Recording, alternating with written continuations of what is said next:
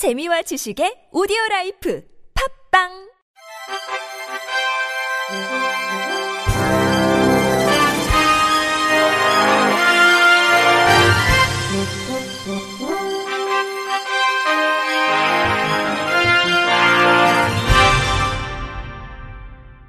청취자 여러분 안녕하십니까? 6월 23일 금요일 KBIC 뉴스입니다.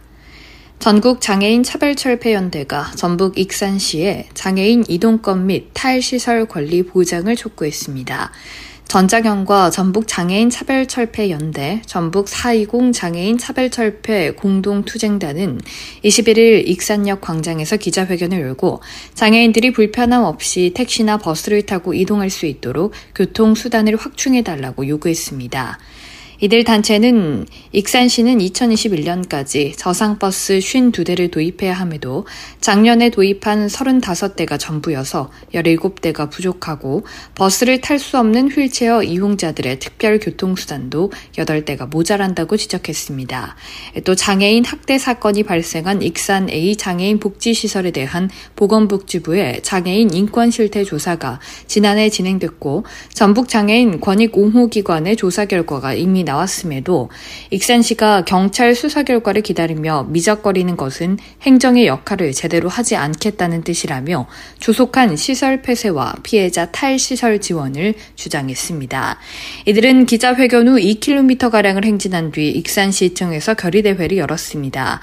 단체들은 결의대회에서 특별 교통수단 차량 한 대당 8시간 운전원 2인 확충, 바우처 택시 도입 및 이용차별 철폐 이동 지원 서비스 보장, 교통약자 이동지원센터 공공운영, 인권 침해 시설 폐쇄, 장애인 학대 피해자 즉각 탈시설 자립 지원 등이 담긴 요구안을 시에 전달했습니다.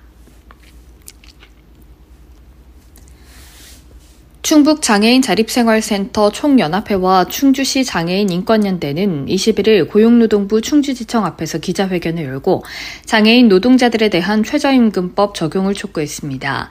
이들 단체는 정부가 지난달 발표한 제6차 장애인 고용 촉진 기본 계획에서 장애인을 최저임금 적용 대상에서 제외한 것은 장애인의 헌법적 권리를 보장하지 않아도 된다는 점을 법률로서 명시한 것이라고 비판했습니다.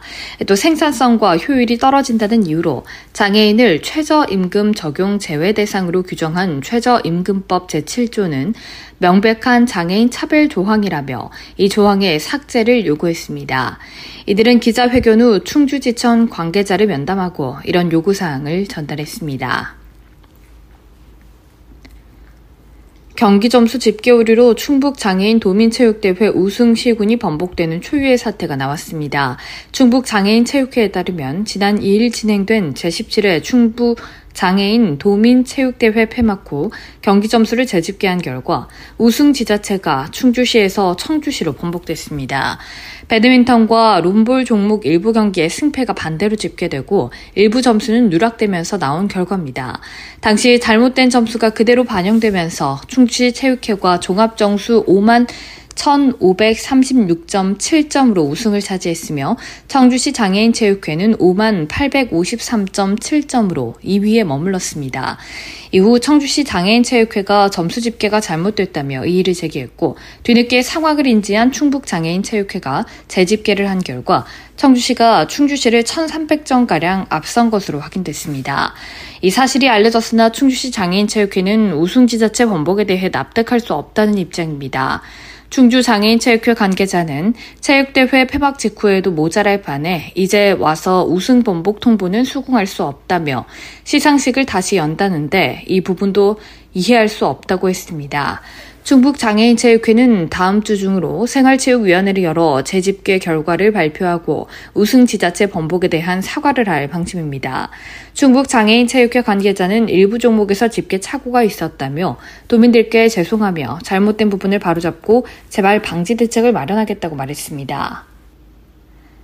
한국지체장애인협회 회원들이 지장협을 상대로 제기한 임시 대의원 총회 결의 무효 확인 소송 항소심에서 승소하자 김광한 회장 직무 집행 정지 및 대행 자선임 가처분 신청서를 지난 20일 서울 서부 지방법원에 제출했습니다.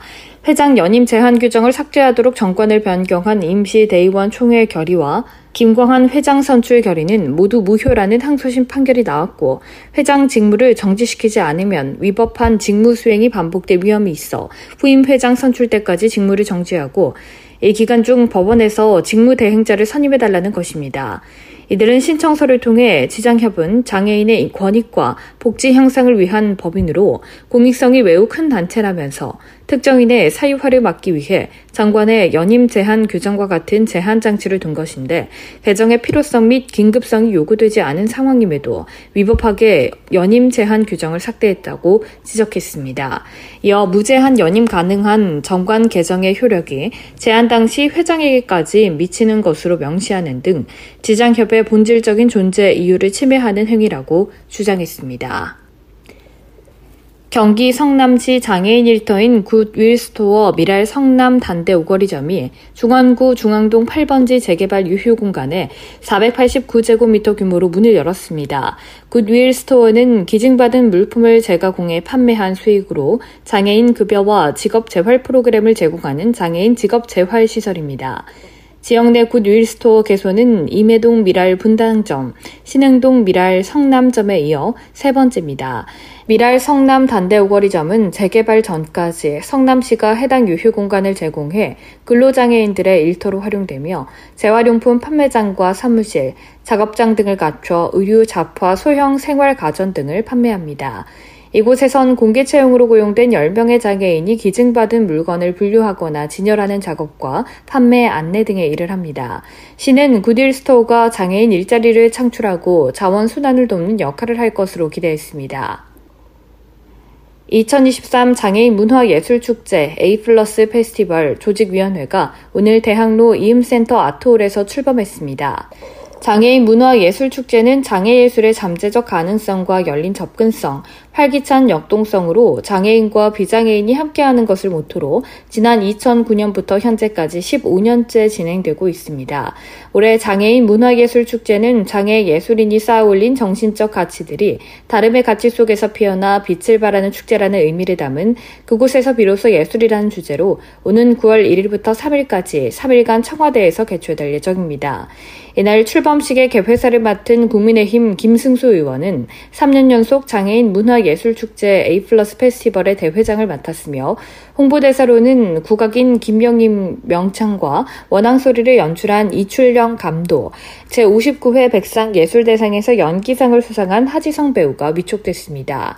김승수 의원은 지난해 청와대 개방 이후 최초로 진행된 장애 예술인 특별전을 통해 많은 분의 관심과 성원에 힘입어 성황리에 잘 마무리됐다며 올해도 장애인 문화예술축제 대회장을 맡은 만큼 문화예술을 통해 시민들과 함께 소통하고 공감할 수 있는 대화합의 장을 만들겠다고 말했습니다. 국내 첫 발달 장애인 핸드볼 리그가 어제 충북 청주시 올림픽 국민생활관에서 개막했습니다.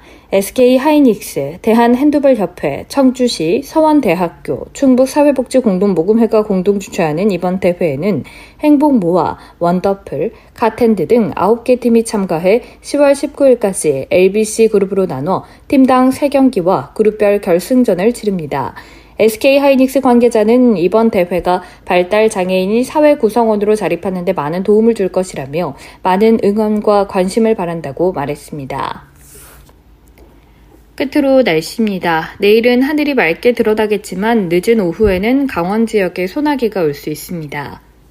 내일 아침 기온은 서울이 22도로 오늘보다 높겠습니다. 한낮에는 서울이 31도, 대구는 31도로 오늘보다 2도가량 더 올라 덥겠습니다. 이상으로 6월 23일 금요일 KBIC 뉴스를 마칩니다. 지금까지 제작의 권순철, 진행의 박은혜였습니다. 고맙습니다. KBIC.